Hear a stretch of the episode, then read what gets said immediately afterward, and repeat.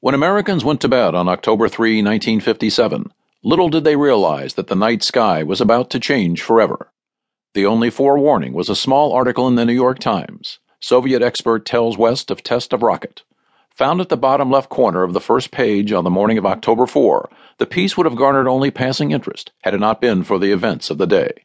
At Tyuratam, in Kazakhstan, just minutes before midnight on October 4, a Soviet rocket blasted off. At its top sat the Soviet Union's contribution to the satellite program of the International Geophysical Year, IGY.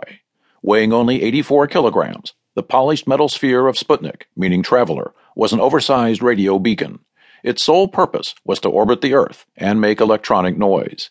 And what a noise it made! It permanently altered the tranquil night sky. The Earth and the Moon were no longer alone. A man made signal pierced the eerie silence of space. Americans did not immediately grasp what had happened. Traveling at over 17,000 miles an hour, the satellite, complete with its booster and protective shroud following in its wake, flew over the United States twice before the U.S. government became aware of it. Radio Moscow first broke the news to the world, playing up the achievement for its propaganda value. In the United States, the shock and disbelief were evident. Believing strongly that the nation had to act, and that the Americans' IGY counterpart to Sputnik, Vanguard, would not provide results in the near future, Wernher von Braun, long a vigorous advocate of satellite research and director of the Development Operations Division of the Army Ballistic Missile Agency, ABMA, felt that all he needed was the opportunity to launch a satellite. He saw the Soviet success as a challenge that the United States had to meet immediately. Most of the rest of the country reacted with shock and fear. The event shook Senate Majority Leader Lyndon B. Johnson, Democrat Texas, who quickly realized its political implications. Following dinner on the evening of the 4th, he led guests at his Texas ranch outside to stare at the dark sky, which was no longer reassuring, but now created a sense of dread. The consequences for U.S. national security were very clear.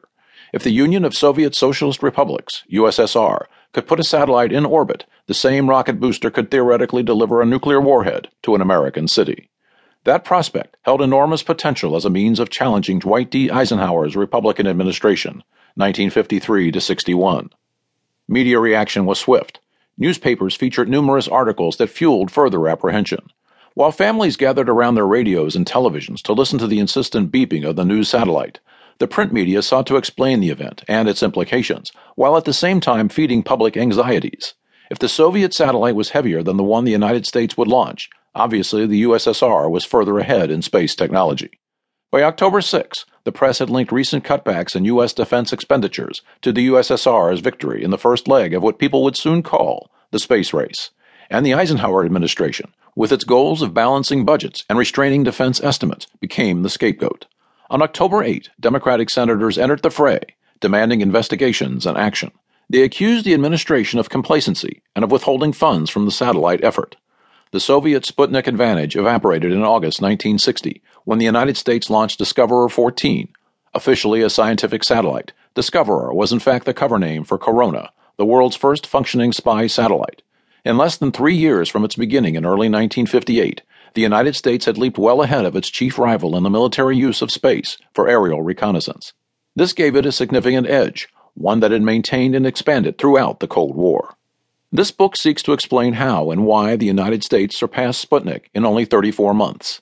It is remarkable that the United States was able to overcome all the technical challenges to orbit a reconnaissance satellite in such a short time. How was such a complex program able to succeed so rapidly? The answer rests with the work done on space programs from 1945 through 1958. The main focus is on the pre corona program known as WS 117L, developed during the early years of the Eisenhower administration, starting in 1953 and ending in 1960 to 61. Most recent scholarship has concentrated on the triumphant Corona satellites. While mentioning WS 117L, scholars usually do so in a cursory way. But without knowing fully about WS 117L, we cannot grasp the story of Corona. And to truly understand Corona's success, it is essential to examine the satellite program as a whole. It is also necessary to situate it within the wider context of Eisenhower's presidency, especially his handling of national security policy.